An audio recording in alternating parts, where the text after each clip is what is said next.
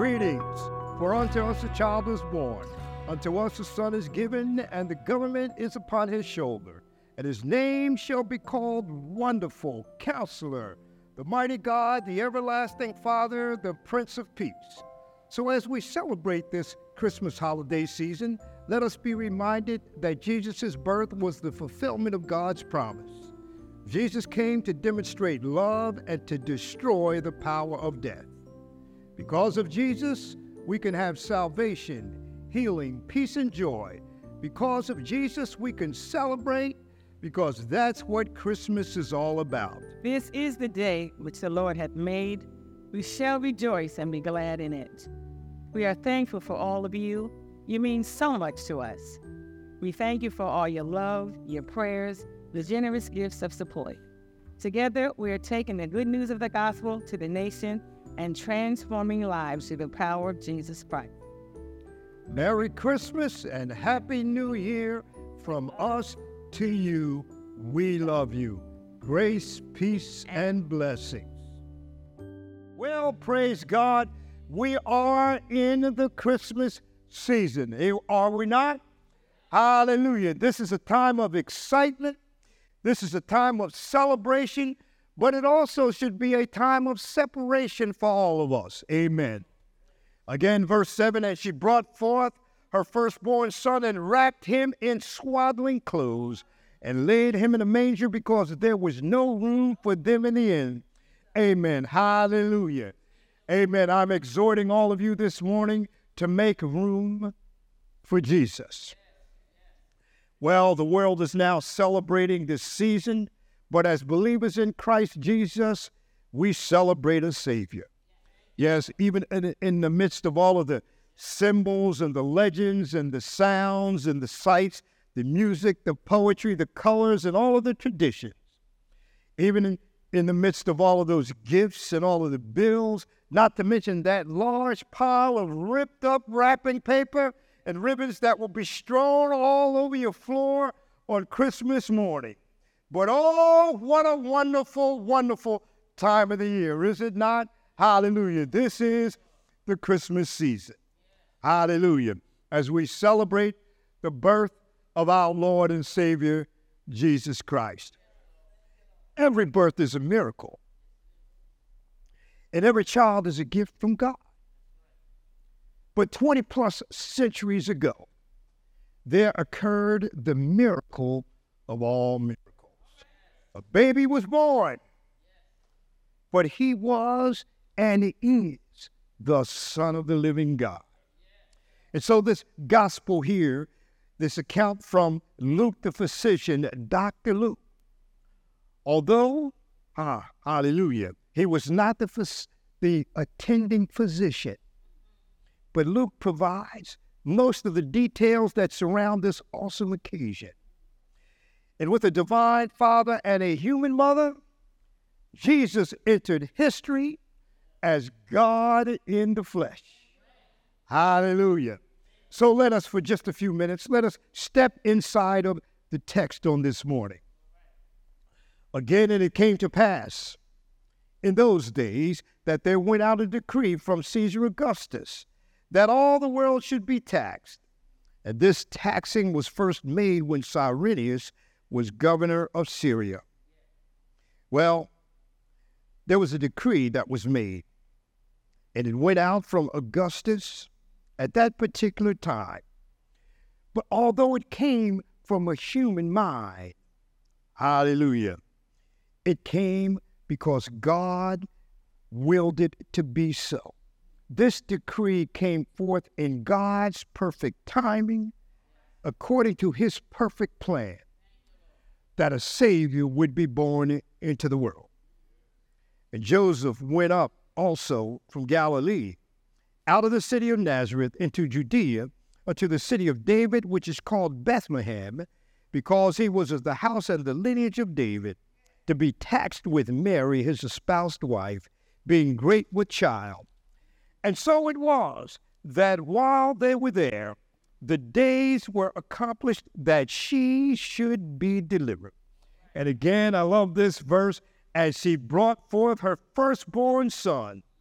wrapped him in swaddling clothes, laid him in a manger because there was no room for them in the inn.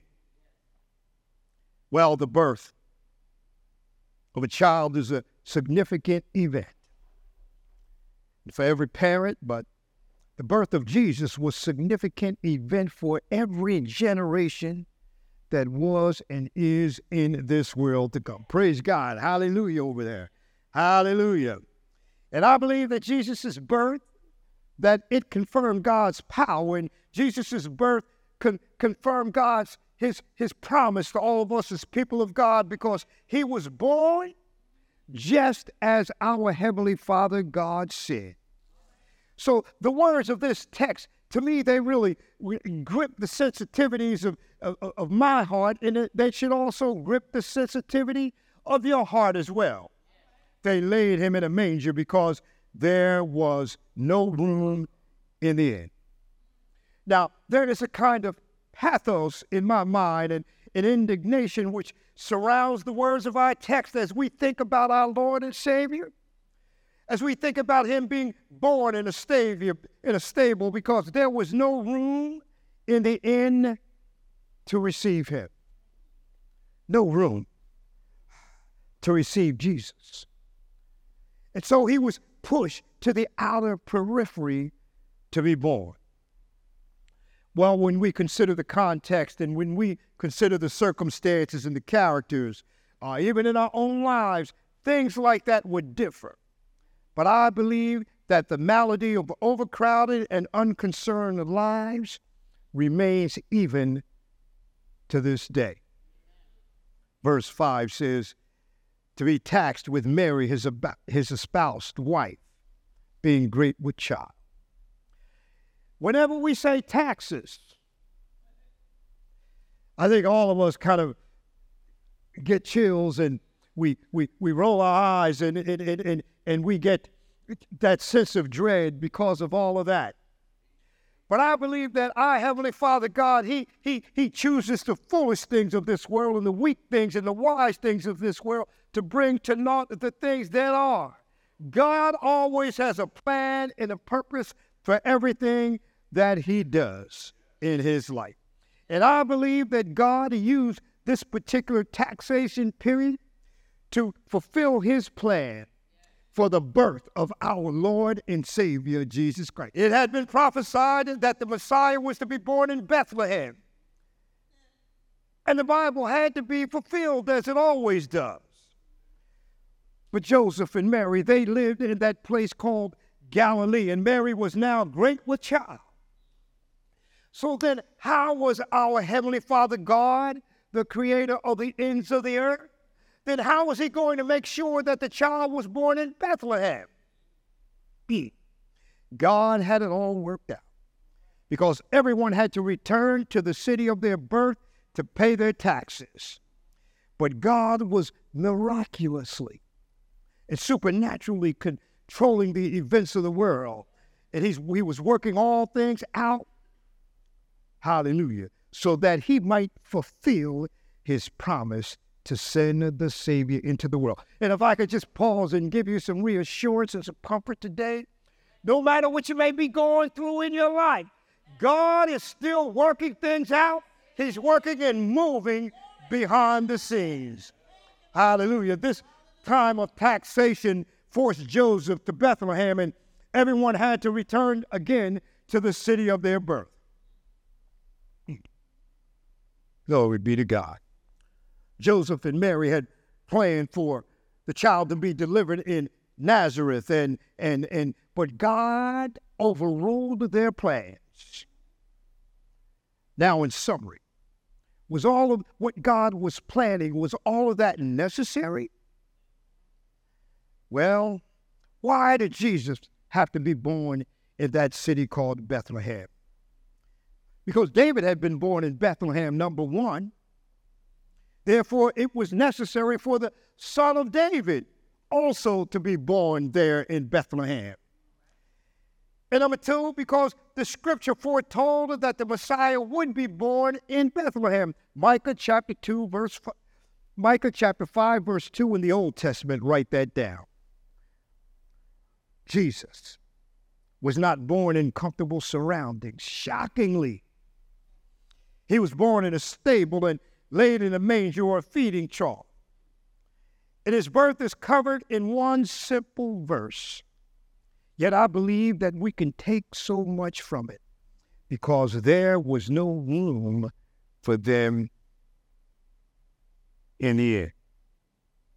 Jesus was born in that smelly stable and he was neglected and turned away by men from the very beginning because there was no room for him in the end. Mary was about to deliver. And I believe if that somebody had cared, that room could have been made for her to deliver the Savior of the world. Jesus was born in poverty, and if Joseph had possessed any money at all, I believe that he could have bought a room for them. But our Lord was, was purposed and planned to be born in obscurity and lowliness. His birth took place away from people, and I know that when when when our children and we have family members that are born and we get the call that uh, you know so and so is on their way to the hospital and then the calls go out and everybody gets excited and they come and they gather you know in the waiting room to find out what who else do we have to add to our to our family and it's, it's an exciting time but in this case it was not but I'm so glad the times have changed, although no one was there to witness it but Joseph and Mary. Today we all celebrate the birth of our Lord and Savior Jesus Christ. Hallelujah. He wasn't born in a hospital. He wasn't born in a comfortable home. Uh, uh, he wasn't born under a doctor's care, and he wasn't born under the stars of heaven or even out in the open. But our Lord and Savior, Jesus Christ, was born in that smelly stable, the lowest imaginable place for a birth. Oh. No one would make room for Mary in the end. Money and personal comfort were more important to all who had become aware of the situation. But write this scripture down as I quoted for you Luke chapter 21, verse 34. There were so many that missed that first coming again of Christ. But my question is how many will miss his second coming when he returns again for us? Luke chapter 21, verse 34. And take heed to yourselves, lest at any time your hearts be overcharged with surfeiting and drunkenness, and cares of this life, so that day come upon you unawares.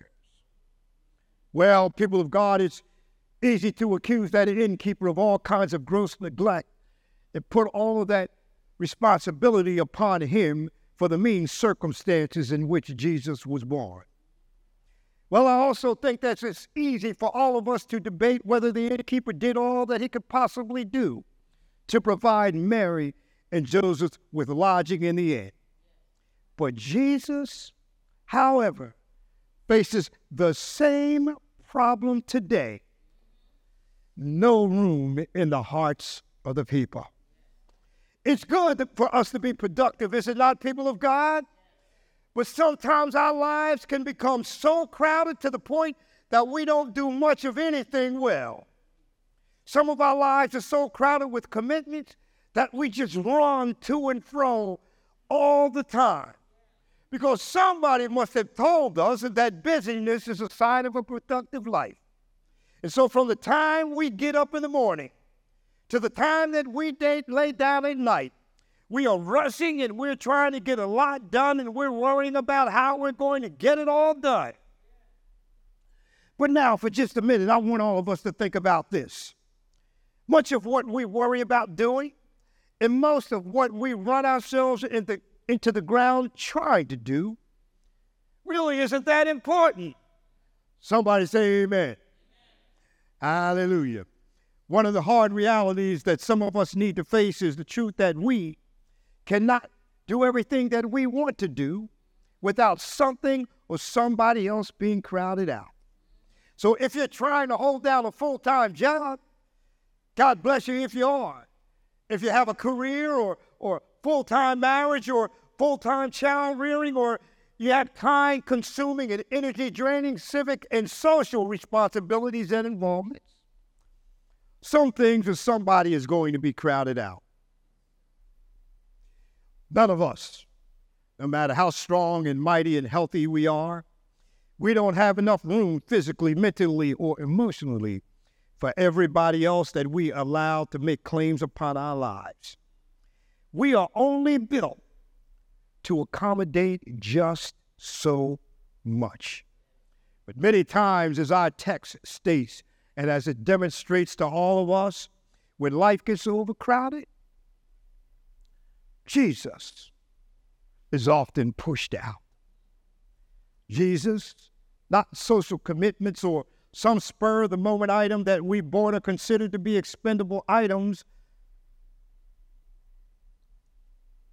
But when money gets tight for some, their giving and their church commitments become expendable. But the irony of Jesus' birth was that he was looked for, he was hoped for, and he was prayed for, but wasn't expected when he came. But to many people, even today, Santa Claus, who comes where we are and brings us what we want, is more of a reality than our Lord and Savior Jesus Christ, who was born in a manger a long time ago. The coming of Jesus to humans to bring salvation and healing and eternal life, I believe, is the greatest and most important event that the world will ever know. Are you with me on this morning? So let us never allow our hearts and our lives to become so overcrowded that we fail to see and be a part of what God is doing right in our midst, even now. Sometimes we may think to ourselves, well, I'm being obedient, so why aren't things going better for me in my life? Well, we face discomfort or inconvenience that immediately we think that we must have misread God's will or that God has made a mistake. But God has the power to reverse the order of things on this earth. I want you to know, people of God, not only for His glory, but for our good as well. And He is well able to control natural events and do exactly like He promised us in His Word. Now, listen this quiet, very understated couple journeyed toward Bethlehem. But I want you to notice something. God did not soften Joseph's bumpy road, but he strengthened him as he was traveling along the way. God did not provide a luxurious inn for Joseph and Mary, but brought his son into the world in humble surroundings. Here's something for all of us when we, as people of God, when we too do God's will, we may not always be guaranteed comfort and convenience, but we are promised that everything, even discomfort and convenience, if it should arise, has no meaning in God's plan for your life. Because God, He will guide you and He will provide for all that you need. But just like Joseph, we too have to live each day by faith, trusting and knowing that God is in charge of our lives. All of those people, they, they thought that their promised Messiah would be born in royal surroundings, not in a stable in a manger. Well, to me, they were limiting God in their thinking and in their mindsets. And we too, at times, we should not limit God by our expectations because God is always at work whenever and wherever He was needed in our lives. And although our first picture of Jesus is as a baby in a manger, it must not be our last, people of God. For the baby Jesus, the Christ child in the manger, makes a beautiful Christmas scene. But we must not leave him there. This tiny helpless baby lived an amazing life. He died for all of us. He ascended to heaven and he will return to this earth as King of Kings and Lord of Lords. Jesus will rule the world and he will judge all people according. Listen to this Jesus Christ will rule the world and judge all people according to their decisions about him. Question Do you still picture Jesus as a baby in a manger? Or is he your Lord? Make sure you don't estimate Jesus. Make sure that you make room for him and let him grow up in your life. Let him be your Lord and Savior. Come on, let's stand to our feet, people of God. Hallelujah. We'd like to thank you for joining us in our service on today. And before we leave, we'd like to give you the opportunity to accept Jesus as your Savior. It is as simple as A, B, C. I accept God and I acknowledge the sins in my life. I believe that Jesus died on the cross for my sins, and I commit my life to you. If you said that simple prayer, we believe that you've been born again. Welcome to the family.